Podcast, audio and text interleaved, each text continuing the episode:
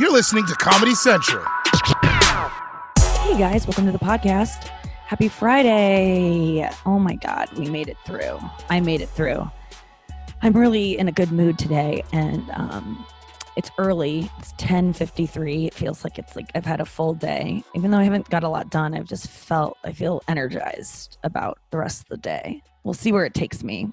I'm going to do this half of the show um, earlier and then the second half later and we'll we'll trace it. But I would like to kind of zero in on the variables that have led me to feel great today. I don't know, it's a lot of stuff, but number 1, I got to say it's like not allowing comments on my Instagram is like the best thing I've ever done for myself.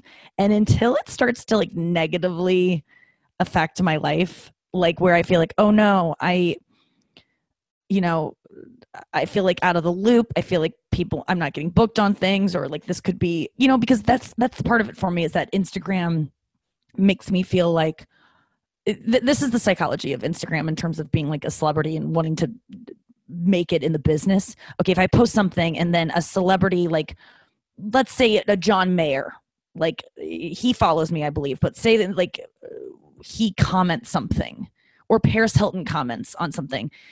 Someone might see that. Let's say a a, a, a booker at Netflix I have a lot of people uh, that who I've worked with at Netflix on projects who are the people who determine whether or not you get shows at Netflix. You know, ex- creative executives at Netflix follow me on Instagram. Say they see a post of mine, and underneath it, Paris Hilton has drawn, uh, posted a lot of fire emojis, or John Mayer writes something funny or David Spade writes something funny or just a famous person, a blue check mark. Someone acknowledges that I'm funny or I'm cool in the comments. Therefore, that Netflix executive will see that and I will be more valuable in their eyes because a celebrity has endorsed me and said I'm funny. Do you know what I'm saying? Or you see that, you know, uh, Rob uh, McInerney I think that's his last name. Fuck. From Always Sunny. He also follows me on Instagram. Oh, you see, R- Rob likes something I do. Okay, the guy from Always Sunny is a fan of Nikki Glazer. That might that means she's cooler than we thought she was. Let's give her a show. Like that stuff fucking matters. Unfortunately, it matters, and that is why I'm prone to leave my comments open. Also, I like the feedback that is kind. Like I've said before, I enjoy when people talk about like my uh, how a show I did make them feel or something I put out there but generally the comments you get are just about your looks and that's what i'm avoiding. But that—that's the the risk you take in disabling comments as a um, person who wants to keep working in the business is that people who make decisions for these networks and give you shows and give you work are so influenced by other uh, you know a-listers opinions of you. And so that's why it's so important that's why c- comments by celebs like co- celebrities comment on each other's stuff is because they they in turn want to be associated with the person they're commenting on. And if they comment on some things and then someone's thing then oh my god if i comment on paris hilton's thing and she likes it or responds to it then people in her circle will go who's this girl? Maybe they'll click on me. Maybe they'll put me in something. I mean it's all it's just all serving the purpose of being like look at me. This famous person approves of me. So that's where i feel like it might hurt me to disable my comments that being said, I don't care because it feels so fucking amazing to put out a picture and put out a caption and not have anyone comment that I'm not funny anymore or that, um, you know, I look like my dad, whatever it may be. It just, it, I gotta be honest, it feels like a little bit of a Taylor Swift vibe. And someone just wrote to me and said, Look at you, Taylor Swifting out, no comment, not allowing comments. And I almost came from that comment. Um, oh, what did they say? Uh, yeah, Chase. Thank you so much, Chase. He goes by Chip Douglas one. Holy shit, comments off T Swift style. Good for you. Thank you, Chase. I-, I loved that comment because I was like, yeah, if she can do it, I can do it. And yet she can do it because she's famous enough and has hundreds of millions of followers, and I have less than a million. But still, it just, it's such a power move because it says, I don't care what you think. And I honestly don't. Not that I don't care what you, the fans, think. That's why I put this podcast out. You know that I love you and you know that I care what you think desperately. Um, and I got a lot of good feedback on the podcast this week. Thank you so much for all your DMs. And um, I'm feeling way better than I did yesterday when my hair started falling out on the podcast. Thank you for getting through that with me. I again, I wouldn't have put that out there if I had time to record another podcast later in the day. I would have trashed that one and taken a fucking Xanax. Um, which I did do after that podcast because oh god. So I want to just tell you what happened after that. So my hair was like honestly, I'm not joking you guys. I pulled 100 hairs out of just this little like strand of hair in the back, like my mullet strand. I was just like running my hands through it, hundreds of hairs. Like no joke. If you had a gun to my head right now and we're like, how many hairs did you pull out, Nikki? Don't exaggerate. I would say pull the trigger. I've done that joke before. Um, no, I would uh I would have said about 70 hairs. Okay. And that was just out of a little strand of my hair. So I was gearing up to go in the shower and just have the worst experience, which happened. Legit happened. I can't even tell you how much hair came out, guys. It's more than it's ever come out. And I've gone like a week and a half before without washing my hair. And so, and that's been a lot of hair when I finally do it. This time was so much.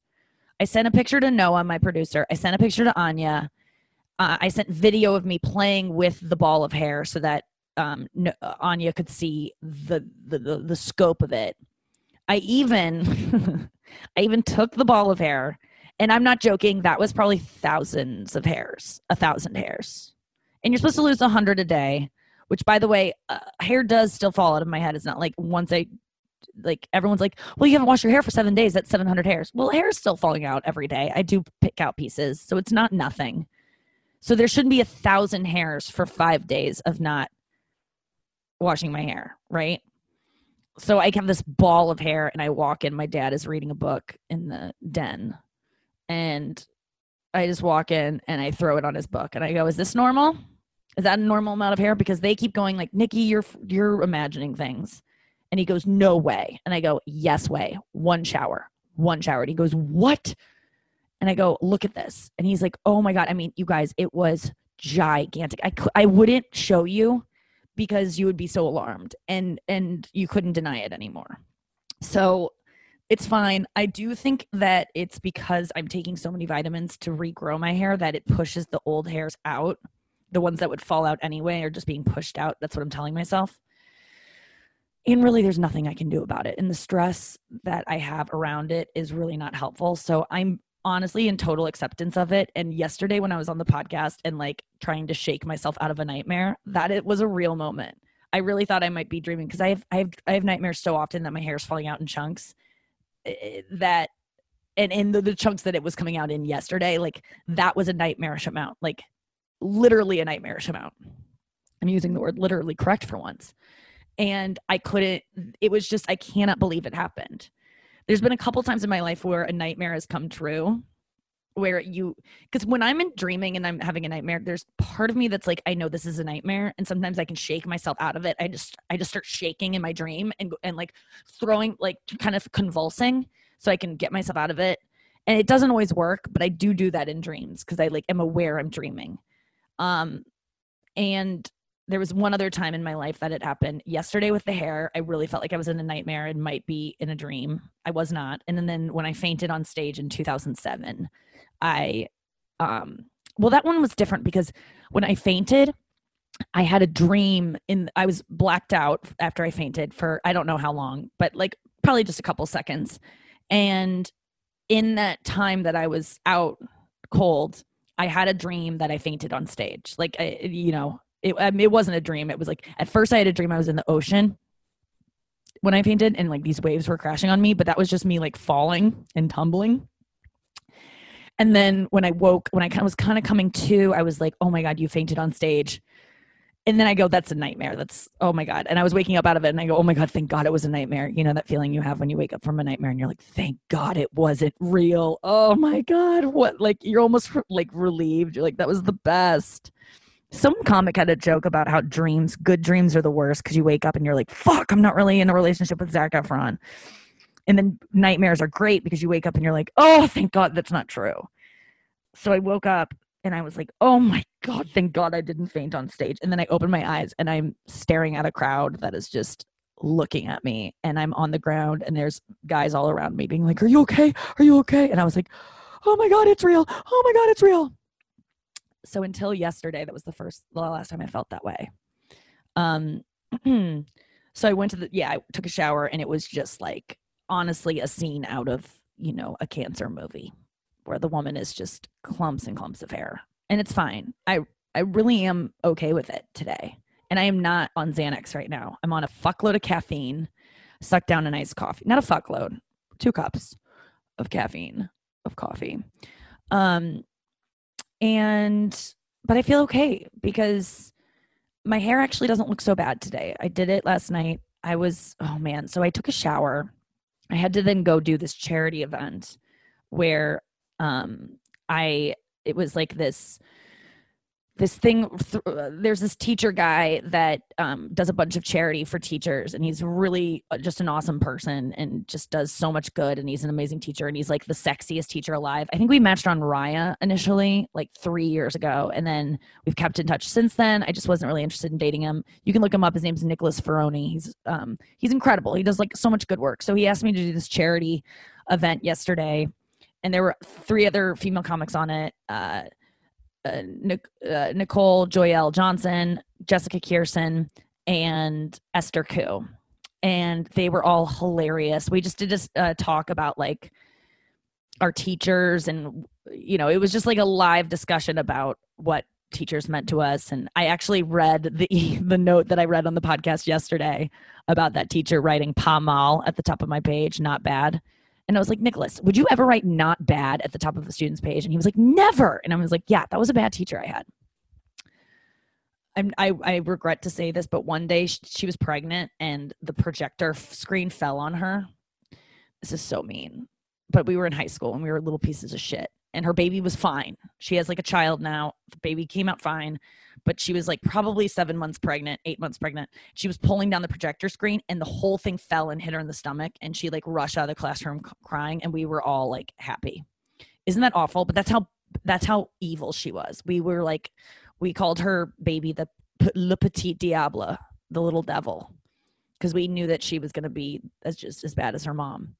But the baby turned out fine. Everything's fine. So that's a nice ending to the story. But that was true. Like I remember people laughing and I was and I I didn't laugh. I remember being like actually worried, but I remember being like that's how much we hate this woman is that we are laughing at the fact that she might have just like injured her unborn baby. Like it was insane.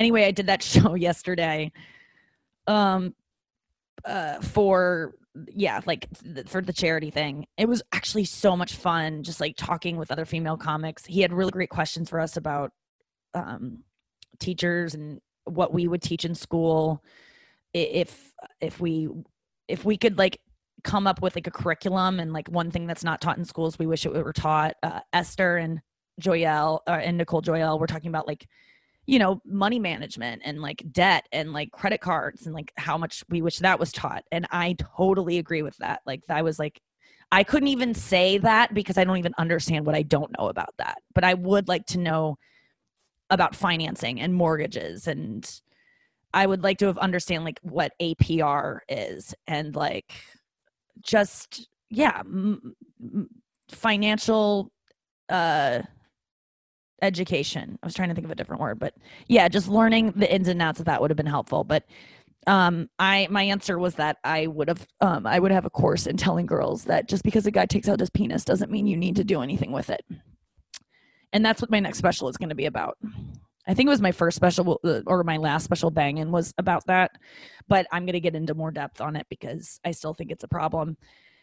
And I was reading last night about God, I have so much to talk about, and I have to go because I have a doctor's appointment in 20 minutes, and it's pretty much 20 minutes away, so I'm going to be late. But um, there's more allegations against Chris D'Elia that just came out in which he has exposed himself to women, and um, they're not good and I was reading about it on Reddit last night, and apparently, like, there is an episode of How I Met Your Mother that is so disturbing. There's so many sitcoms from like recent day, recent, like the 2000s, like the 2010s, that do, not work anymore. I've said it before, but The Office makes me fucking cringe so much the way that they treat certain female staff members like sexually on that show. The one episode in particular where Michael Scott makes um, Erin's character, the um, secretary, he makes her go on a date with Kevin because he promised Kevin that Erin would go on a date with him. And Erin has to use her lunch break to go on a date with a creepy guy that she doesn't even like because her boss makes her. I mean, that is so inappropriate. I can't even say it like makes my blood boil that that poor girl had to waste her lunch break, even though it's an imaginary show. But it, that that was acceptable on TV is insane. But there's this there's this whole scene in How I Met Your Mother called The Naked Guy. Go look it up. Go look up The Naked Guy How I Met Your Mother. It is on their YouTube channel. And it's this guy goes on a date with Robin and uh, I guess Robin leaves because he does this thing called the naked guy, and then um, Robin's roommate, um, uh, one of the other characters in the show, walks in, a male character, and sees this naked guy on the couch, and he's like, "What's the deal with this?" And the naked guy, the guy that she's on a date with, goes, "Oh, it's this move I pull where the girl you get back to a girl's apartment." She excuses herself to go to the bathroom, and in this case, Robin goes to take a call in the hallway, and then you get naked, and when she comes back, you're naked. And he goes, two out of three times, it works. And he's, it's like it was teaching men like get naked and then have a girl walk in and then she just feels obligated because you're naked. I mean, it is fucking insane that that was on a TV show and is still on their YouTube channel. Take it down. That is a bad message to send. Do not get naked for a woman until she asks you to. Okay, how about that? Let's just go with that. Gone are the days that you can take out your dick before a girl asks you to. It's not okay. I know that uh, I it just I know there how many people listening right now would never have would would probably have not touched or sucked a dick their first time unless the guy took it out and you just kind of felt obligated. How many of you? Raise your hand right now wherever you are if you're a woman who the first time you sucked a penis or even maybe the last time you did was because or even one time was because the man took it out and you weren't ready for it. But because it was out, you were like, "Oh, I guess I have to do this." And maybe you're a badass bitch that's like, no, I don't do that. Well, good for you. Teach your children that kind of uh, stand. T- teach your children to take that kind of stand because that is what I'm going to teach my daughter, the daughter I'll never have because I don't um, really, my hormones are out of control and I'm losing all my hair and I don't really get my period that much. But if I did, I, I that's the first thing I would teach my daughter. I mean, you know, ABCs and like Uh, animal sounds first. And then I would say if a man takes his penis out, you do not have to do anything to it ever. But it's so many cases. There's so I would not have sucked 90% of the dicks I've sucked if if the guy didn't just take it out before I wanted it to be out. And am I grateful that happened? No. I'll go for it when I'm ready. How about that? How about that? I got a lot more to talk about. I got to go to my um I'm going to see a psychiatrist that costs a thousand dollars an hour, which is a great use of my money. I hope I'm going to get reimbursed by my insurance company. We'll see. Um, but I really fingers crossed that I get some ADD meds because um went and got that test. I have mild ADD and um and so hopefully I, I just really want something that will help me um, as needed. I'm going to use other therapeutic methods. I do not want to be dependent on a medicine. I am not someone who wants to take adderall every day but i would like to take it occasionally to clean my room or write a book. All right guys i'll be back after this. Hey guys welcome to the podcast. Wait we already did this. Hey guys welcome back to the podcast I'm not used to having done the podcast um, earlier in the day. So I think um, I'm very aware that I already did part of the podcast, by the way. Very aware. Um, it's five hours later now, though, and I don't usually break it up this much. Break it up. Um, hi, guys. I just uh, I had a great rest of the day, and it's shaping up to be just a fantastic evening. Um, it's 3:40 p.m. It's Thursday. I did go to the doctor. It was two hours with a psychiatrist, and um, it was incredible. I feel so understood. I feel like for once, um, you know, I, I mentioned that I got a diagnosis of mild, mild ADHD, but um, that doctor sent a report to the doctor that I went to see today and like, you know, three pages of text about me. And, um, and then the doctor today read through that and then after talking to me for a little bit was like you're you yeah you you have it like you're suffering and it was so freaking validating you guys because i know you've heard me talk about this before but i always get told by my friends and family who love me and know me and who I trust. And by the way, I also see myself this way sometimes and I see where they're coming from, but I always get told I'm a hard worker. I've been told it my whole life. Um, you work so hard. My mom thinks I work hard. Like anytime anyone like speaks of me in you know is giving a speech about me or is you know writing a letter to me about you know congratulating me about something it's always mentions how hard i work and i love hearing that it's very nice and it's obviously being a hard worker is like what i hang my hat on more than any quality about myself um i mean i do have a pretty flat stomach naturally that i'm grateful for um and i have really small ears which i'm also grateful for but let's not forget my hair is falling out i don't have an ass my face is falling off my skull um, my vagina has a little bit more going on than I'd like. I have bunions. I have really thick calves. See, look, I always feel like I have to like I say nice things about myself and then I have to punish myself on the other side of it. But I just I didn't like the idea of someone listening to this being like, did she just say she has a flat stomach? And it's like, yeah, I did. I just do. That's just a thing. That was one of the gifts I was given as a child is that that's not where my fat goes. It doesn't go to my ass either. So let's not forget that. Flat stomach, flat ass. Um, but anyway, I, one of the things I hang my hat on, aside from my fucking clit that's sticking out. Now, my clit doesn't stick out. It's more of like the rest of it. You guys, no one needs to know this. And it's not so bad. And I don't really even see it that much anymore because I've just really let it grow down there. I am so grateful that COVID happened because I do, I did it did interrupt my uh, laser hair removal, glazer hair removal. Um, and so now I have like hair on my vagina and I'm going to keep it. Fuck it. Who gives a shit? Um, what was I saying? People always describe me as hardworking, right? You probably would. Everyone does. I do a podcast every day. Yesterday I did a charity show, then I did an interview, then I, you know, I always have a million things going on. I I never feel like those are hard work. You know when I feel like I put in hard work when I write when I sit down at my computer at a Starbucks and I write jokes and I or like when I do the roast, that feels like work because I'm writing and I'm like working on it during the day. The sets I do at night are not hard work. Podcast, not hard work. Radio show, not hard work. Yes, it's showing up, it's putting in time. Um, it's producing something that people enjoy. But to me, it does not make me feel accomplished in the way that actual pen to paper, fingers to keyboard, sitting there thinking, uh, treating jokes like a math problem, that kind of work, writing like get emailing well emails don't even feel like hard work. i mean actually that feels like more of work than like podcasting but what i'm saying is the things that people attribute wow nick you work so hard traveling across the country performing seven shows in a weekend you know doing a, a, podcast every day all that stuff it's it doesn't feel like work to me which is great. That's why i do it. It's like I, I if it felt like work that would be so too much work. But because i exhaust myself with the things that don't feel like work i often don't have time for the things that do feel like work. And even if i do have the time to do things that do feel like work like writing my book or um, writing jokes things i do not do like i literally do not write jokes and people always go, Well, you're a comedian. How can you not write jokes? I just don't. I say something funny one time and then I just memorize it.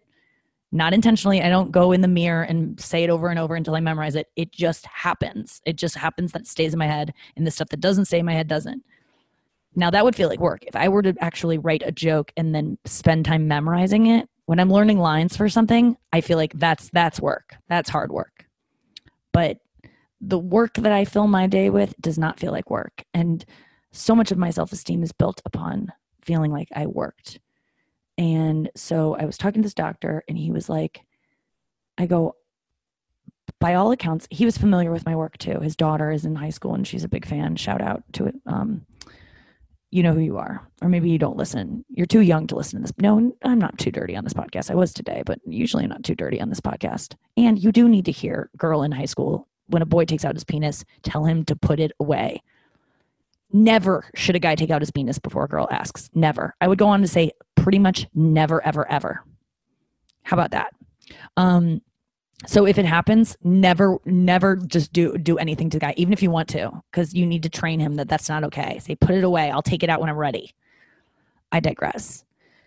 So this doctor's familiar with my work, and I just wanted to make it clear to him, like I know I'm impressive. I know I have this going for me. I know I have this going for me. Um, but I don't feel like I'm reaching my potential. I always feel like I'm struggling to feel accomplished, and that it's I'm I'm fooling everyone. And he goes, "Yeah, you are." And I was like, "What?" And he goes, "Yeah. You're this isn't you're not you're what he compared me to a car that's revving its engine but it's not going anywhere. Like it's stuck in the dirt and it's just its wheels are spinning. So like yes it's it looks like work. It sounds like work but there's no traction. And i'm like yes i feel like that car that i drove into the ditch on my trip to arkansas where all you do is you run the tires and it's not moving anywhere. And you're like very proud of the car because it's trying its best and it looks like it's trying hard. And by all accounts you could be like wow that car's revving a ton. But but it ain't going nowhere. That's how I feel. And yes, I know I've gone places, but do you know what I'm what I'm capable of is so much more and I'm so excited to reach my potential and I'm going to. And I'm going to with the help of medication. And uh, I felt really guilty about it. I don't like being on ADHD meds. I feel like I'm undeserving. I feel like I've somehow tricked the system. I feel like you know, because there's such drugs that are associated with people trying to get them when they don't really deserve them that I feel like I must be doing that. And the truth is, I didn't do anything to trick the system. I went into that ADHD test and I could have done so many things to look more ADD and to get answers wrong. I could have done, um, I know how to fucking fool people into thinking I have a no attention span, but I didn't. I tried my hardest. And that's why I didn't really come out like as having a problem with attention my problems tend to go towards messiness um scattered brained like can't it takes on too many things at once cannot start a project um and constant anxiety over that fact which leads to more um delaying more procrastination. And i feel guilty about the fact that yeah sure nikki everyone deals with these things. No one likes to work but we do it. My problem is i can't do it. I don't know how to explain it, but I can't do it. I was talking to the doctor and I was saying that when I was anorexic, so many people used to be like, eat a sandwich. You know, that's like the classic thing you say to someone who's too skinny eat a sandwich. People used to say it to me all the time. I mean, like in medical professionals too. Just eat. It's that's what's so frustrating about anorexic. It's like all you have to do is this one simple thing. Just fucking put food in your mouth, chew it, and swallow it, you dumb, skinny bitch. But all I could say to them is, I can't. I, eh, there was no way to. I used to say it's like it would be like someone telling someone to drink poison, but it's not even that because it, it's it's it doesn't feel like it's going to be poison. It feels like you literally can't do it, and I don't relate to that feeling with food anymore. But boy, do I relate to it when I'm talking about starting to write a book. Paralysis. I can't do it. And he goes, "Yeah, that's classic ADHD." I almost started crying because I was just like, this guy gets it. He's not trying to convince me that I work hard. He's not trying to convince me that this is normal eh, eh, or that I just feel like eh, so, so much of the input I get is that you take on too much, Nikki. You have to put too much pressure on yourself.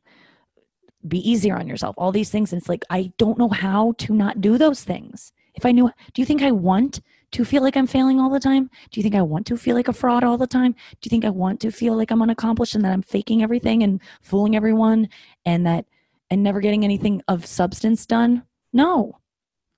But I can't take the next step to, to, to do it. And with medicine, when I've dabbled in ADD meds before illegally, obtaining them from friends who had them, I have felt extremely motivated, extremely focused. And I said to the doctor, I go, I know everyone feels that way. I told him, I was like, listen, I've taken these meds before. I've taken them recently. I've gotten them, you know, and it's it's night and day for me. I mean, it works. And I, and I go, I know it works for everyone. He goes, no, it doesn't. It doesn't work for everyone. For some people, it makes them feel really high and really like, you know, grinding their teeth, like extra anxious. And that's the, the that's the high that some people seek when they're seek them illegally. I don't feel that way. I feel amazing on them in the sense that not like I'm like, yes, I can do anything. I'm amazing. And I'm just like, like it's not that. I just feel like fucking normal. And like I like myself. I feel good and I feel guilty about feeling good. I feel guilty. That's why I don't like having orgasms. It's, it feels too good. Feels like I, I, I don't deserve this. What did I do to, to get to do this? To get to feel this euphoria? I don't I feel guilty about taking a medicine that makes me feel accomplished and satisfied with myself. Why can't I just do that on my own? Well, I can't. And you know what? I'm 36 and I'm tired. I've done it. I've achieved a lot without it. Let's see what I can achieve with it with it with it. And so I'm going to. Um, and I went about it the right way. I didn't, you know, I've dabbled in these meds before through friends who don't take their medicine and have just been like, here, you got some mine. And it, I've never been addicted to it. I've always done it sparingly. I've always felt super guilty when I've done it, but I've only done it so I can get shit done. Um, and now I get to do it legally and not feel bad. And if it makes me feel bad and I don't like it, I'll stop it.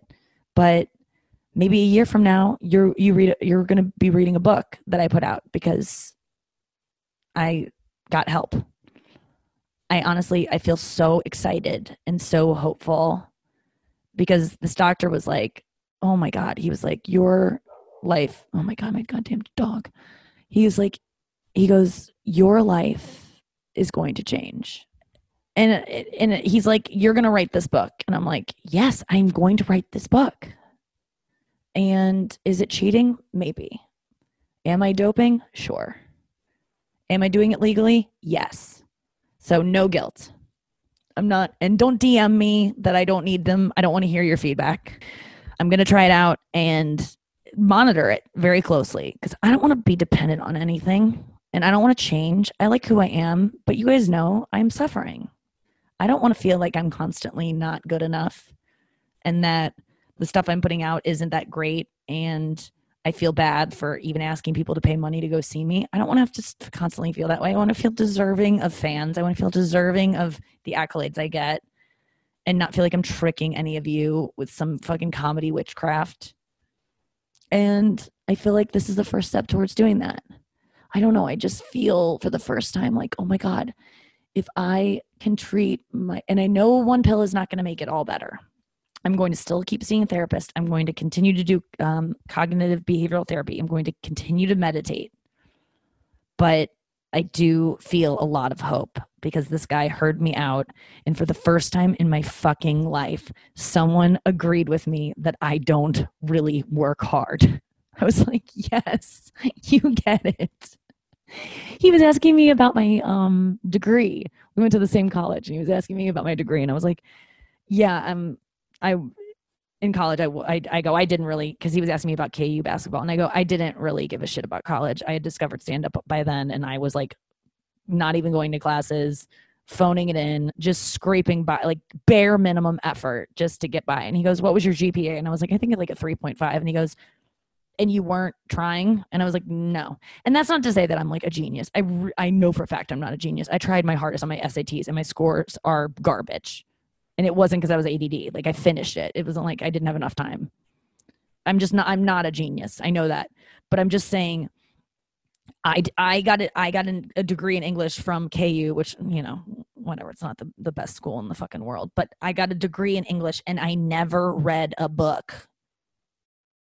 And that's that's what my whole career has been. I feel like I've gotten a 3.5 in my career, but I've never read a book. So, like, I haven't actually done the work that I've showed up for class. That's it. I've showed, this is what I feel like in my career. I've showed up for class. I'm always on time for class because I did. I used to go to class. That was a lie when I said I didn't go to class. Not a lie, but you know, like, I did go to class. Um, I I tried to take notes during class, but beyond class, outside of it, didn't study.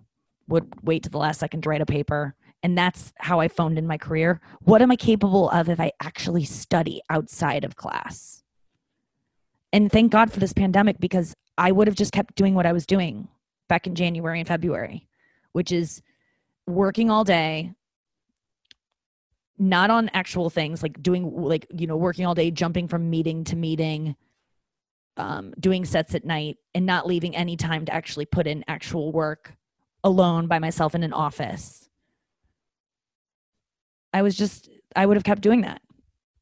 But because stand up stopped because i'm not able to get on stage every night which then makes me feel like i'm practicing it makes me feel like i'm working and it's not real work. I mean it's work because it's like the performance but there's work to be you guys get it. You're like go take your add med and talk this out with someone else nikki. Jesus christ how long can you go on? So it feels good. It feels really good is all i'm saying. And i just wanted to update you guys with that. Oh and before i continue i want to say that um my doctor seems to think my depression is from the fact that i can't get anything done and i feel anxious about it and that makes me sad and not have self-esteem and then i hate myself so we're going to treat the adhd first and see if that treats the depression who knew who knew? I'm really thinking that might be it. But I'm going to keep tracking my mood. Let's put it in right now. Pull up my little wellness app, click on the heart.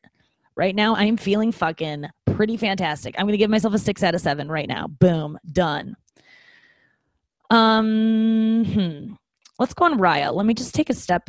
Let's look on Raya, the app, the dating app, the celebrity dating app. I'm going to zip through um, Raya and see what I think about these guys. Okay, let's start with a guy named Jose. He is on a boat. He lives in Portugal. Not thinking that me and Jose are going to be able to see each other anytime soon, although he is very cute. Um, he seems to love water activities. There's a lot of time on the water, which I don't hate, but like, I'm not someone that like listen, I'll adapt to whatever like a guy is into. I like to try new things, honestly. And it's not because I'm trying to be whatever girl he wants me to be. I really do I broaden my horizons with men because I tend to try to be the fun girl at first, and then I discover things I actually like. Um, so Jose might be able to get me into that. Um, he's wearing a couple necklaces. You know how I feel about that. Um, yeah, he seems nice, but nice, but uh, Portugal, it's not going to happen. See, that's the problem with Raya is that it's everywhere, and it's all across the world. And right now, if you live in the U.S., you can't go fucking nowhere. I can't even go to the next state because I'm in a fucking hot state. Um, Missouri is a hot state. Thank you very much. Oh, here's a guy named Ari.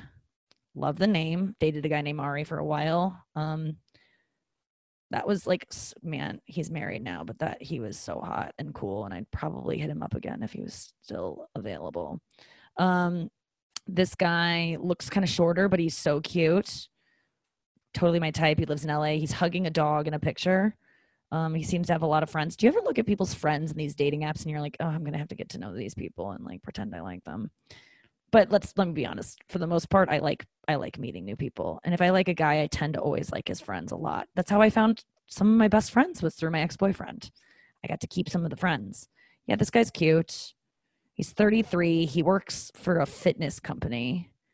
Um, yeah, let's give him a heart. Didn't match. Okay, not gonna hurt my feelings yet. Here's Simon. He's in Brooklyn. He's a musician. I am. He looks sweaty in all of his pictures and like greasy hair. Well, at least we have that in common. Um, nope, Simon. Sorry, not gonna happen. I don't think a musician is where I'm gonna.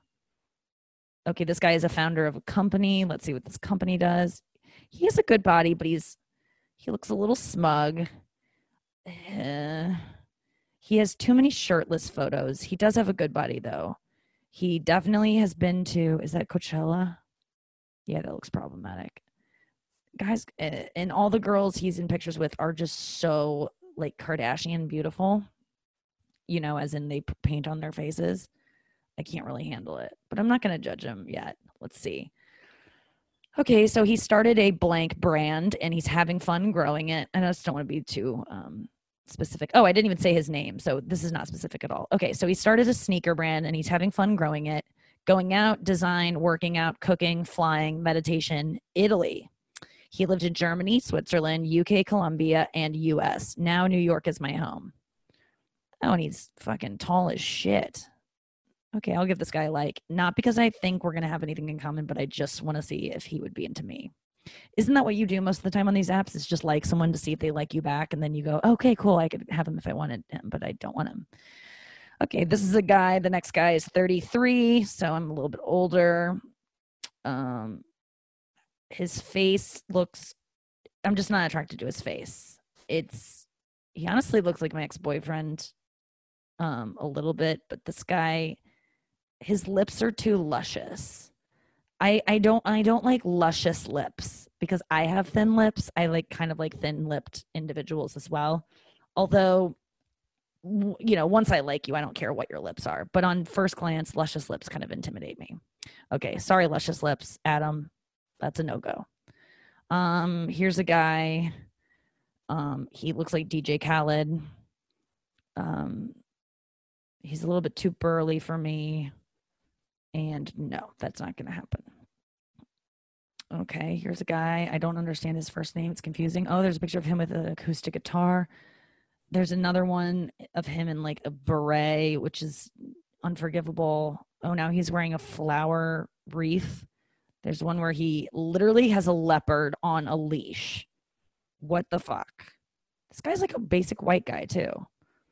He travels too much and there's like a picture of his car in like two shots. He's very proud of his car. I just can't stand guys in their cars. Um, here are his interests: border terriers, old cars, Japan, the Welsh countryside, pop music. Okay, pop music. We have that in common. Um, he lives in the UK. Okay, I mean we can't do that. Sorry, dude. Ooh, this guy's cute. He lives in Munich, Germany, though. Um, this guy looks too accomplished for me. He has a he has a TED Talks like one of those TED Talk microphones in literally every shot. He definitely is a public speaker. What does he do? He's a little bit under six foot because he put this in meters. He's 1.95 meters, which I don't know what that is, but I know that one meter is three feet. So two meters would be six feet, and he's 1.95. So boom, math.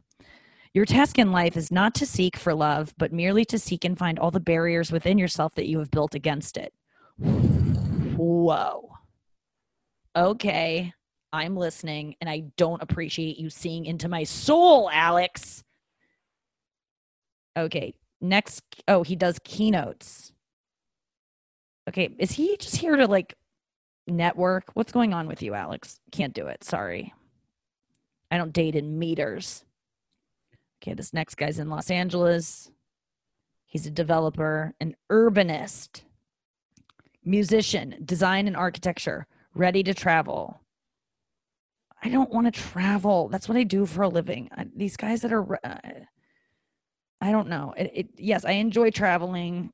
I don't know that I want to see the world. Actually, I'll, like I said, I'll get into whatever you're into if I'm into enough. Guess what? This guy is just not floating my boat physically here's another guy. He has like a sombrero on. He's a white guy. He has like long curls. He's 33. Oh, there's a man bun in this picture. He's wearing like a long robe in the other. Um, no, no, no. He's too grateful. His first picture is him clasping his hands in front of his face, like, I'm grateful. This guy says, I'm a spiritual cowboy on a journey back to self slash back to self. Okay. Um, he has an off grid tiny home. No. And he's six eight. Jesus Christ. He lives in a tiny home and he's six eight. That's impressive. I don't even think that's possible. Okay. Well, he lives off the grid. What are you doing on Raya then? Raya's on the grid. Raya is the grid. Okay. Sorry, I'm not living in a tiny home. I already live in one with my parents. Ooh, this guy's an Italian runner, climber, photographer. Um, he's in Italy. Oh, he's Italian. This guy definitely dates models. Let's check out his profile pictures. Oh, here he's like on he's like climbing up a huge ice wall. No, thank you. Oh, here he's surfing.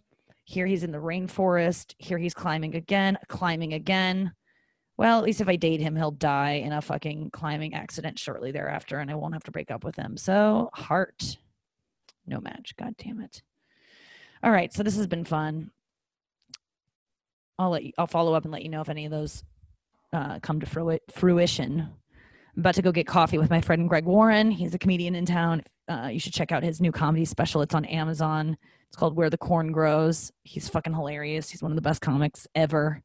He's um he was like on the scene. He's he was doing comedy like a decade before I came into the scene, and he kind of like was my mentor coming up. And uh, again, his name's Greg Warren. He has a great podcast about crossword puzzles that he does with Brendan Air, who's another great comedian. And um, I got to give it a listen because Greg got me back into doing the crossword, and I fucking love it. The New York Times crossword. I'm up to like I Monday, Tuesday, Wednesday are doable for me. I wasn't able to finish any of those this week, but I'm like, you know, I get as close as like one what one clue I can't figure out. Like I'm stuck on one thing. But Thursdays are I'm I'm gonna get to a place I would like to get to a place where I can complete Sunday, and maybe I will once I get on ADD meds. I also had a game night last night with um, my ex boyfriend and his brother and his fiance. It was so so much fun. We played games. We ate dinner. Uh, we played the really fun game code code names, code words, code names, code something, code names. Is that the name of the word? Yeah, code names. It's so fun. It was a really funny moment though last night. we were so the game is like you have to say code words that make the person so you're on a team with someone and you try to get your team member to figure out a word based on the words you say. So you say a word that might remind them of the word. And last night he was like uh you but it's it's confusing i mean it's kind of a you had to be there scenario but i was so proud of myself and i was like Glaser still got it that's why i love this guy is he brings out the funny i'm the funniest version of myself around him like i feel like i'm just on fire that's why i like doing his radio show every week which i did this morning it was really fun because i'm just like very comfortable and i my mind works very quickly but last night he goes the code word that he was trying to get me to think of a word. He goes threesome, and I go okay. it was just the way I said okay was maybe one of the funniest things I've ever done in my life. Like it was like me not being too enthusiastic, but I was like okay, like let's do it. And then on today on the radio, we were talking about how, um, oh uh, that was like how I, I said okay to a threesome, and he was like it's almost like she wanted to start one right there, and I was like yeah, get get your. I said something about his brother. I don't know. It was a good line. You had to be there. Listen to the radio show if you want to go check it out. I think they have a podcast of it. It's the the the station is called The Arch in St. Louis. Um, but it was fun. Sorry to tell you you had to be their story. Who am I? My fucking dad. Um, turning into him, living with him. Guys, have a great weekend. I wanted to live uh, on a positive note. Um, oh, I wanted to write tell you guys about someone wrote to me a long time ago. I don't know if I've shared it on this podcast um, that uh, a great um, if you're really nervous about something that you have coming up and you like don't feel like you've you're ready for it. A great positive affirmation to say to yourself which someone wrote to me that they said over and over to themselves going into a job interview recently and it helped them because i used to talk about this all the time on the air and i probably on this podcast but i have a lot of new listeners so maybe you haven't heard it.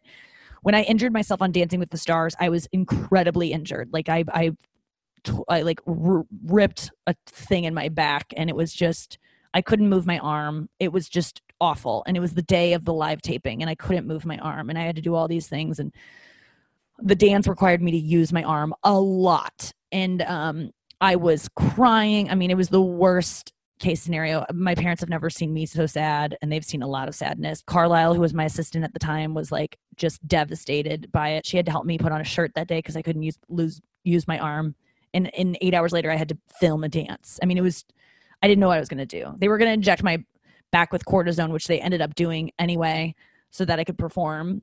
Um, but i didn't need it because i started saying a mantra that someone sent me. A woman saw that i was struggling on my instagram story uh, a, a fan of mine. I because I was on my Instagram story that morning talking about how I had injured my back and I was really nervous about performing that night and I was kind of having to fake like I was okay because Dancing with the Stars doesn't want the world to know that their dancers are really injured a lot of times when they're performing which is the case. And so i was trying to have to fake like i'm okay. And my dance partner was like nikki do not put it out there that you are struggling because then we're going to get voted off because the producers are not going to have someone on the show that's struggling. And i'm like i can't move. So i was having to fake it like i'm okay but my back kind of hurts. So one of my fans wrote me to that she was a gymnastics coach and that when she has gymnasts who have a lot of pain, that have to perform on the pain because gymnastics is a fucking masochist sport and they are forced to perform a lot of times when they are have broken bones. That she said what she would tell them is to say the mantra over and over I'm strong, I'm prepared, this is easy. I'm strong, I'm prepared, this is easy. So I got that email in the when I was sobbing in the back of a car on the way to set. It was fucking 7:30 in the morning. I was being driven to set for um, I had to be in hair and makeup at uh, 7:45. I had a dress rehearsal at nine, camera blocking for the shot, and then we were going live with the show at like four. So I was in the back of this car. The driver, I asked the driver if it was okay on the way to set if I just wept uncontrollably because I was so upset. And he was like, Yeah, that's fine. And I couldn't cry on set because the producers couldn't know how much pain I was in or they were going to vote me off the show, which they did anyway. But at the time, I was trying to like save my ass and my back. I don't have an ass. So I was crying in the back of the car, just trying to get it all out before I got to set. And then I got this email and I go, Actually, um, I know I said I was going to cry before. And the driver like didn't care at all. He was like, Yeah, it's fine. Do it. I was like, Um, but now I'm just going to start saying like a thing over and over to myself. So it's going to be weird, but like just ignore me. And so then I started saying, I'm strong, I'm prepared, this is easy. I'm strong, I'm prepared, this is easy. I'm strong, I'm prepared, this is easy. And I'm not kidding you guys. I said that thousands of times between 7:45 and 9:30 for my um, dress rehearsal. Maybe it was like 10. I kept saying it. I didn't talk to anyone, and I slowly started moving my arm as I was saying it to just rotate it, kind of push myself to feel the pain, feel where it's coming from. Kept saying it. I'm strong. I'm prepared. This is easy. I'm strong. I'm prepared. This is easy over and over and over. And I'm not joking you. My back, that was completely injured, started healing. And I was able to go into dress rehearsal and perform, which I had to sit out the day before we had camera blocking. I had to sit out and have someone else do it for me because I was so injured. That morning, I was able to do it. It didn't go great, but I was able to move when two hours earlier, I couldn't even put on a goddamn shirt. And the only thing that I changed, I didn't take any medicine. I didn't get a shot in my back. I did eventually later on, even though I didn't need it because I said this mantra and it healed my back. So whenever you're feeling pain or like really nervous about something, say to yourself over and over, I'm strong, I'm prepared, this is easy. I'm strong, I'm prepared, this is easy. Look yourself in the eyes in the mirror and say it, and I swear to God it works. And that is just a reminder for me and for you. But I, I got an email from someone recently that said they used it and that she fucking nailed the interview, uh, something that she was extremely nervous about and thought she was gonna fail and she didn't thanks to that mantra and i'm only i only know that mantra because of thanks to this gymnastics coach who wrote me and it fucking it it saved my life so you're strong you're prepared you're easy wait that's not nice squirt squirt and jackpot This has been a Comedy Central podcast.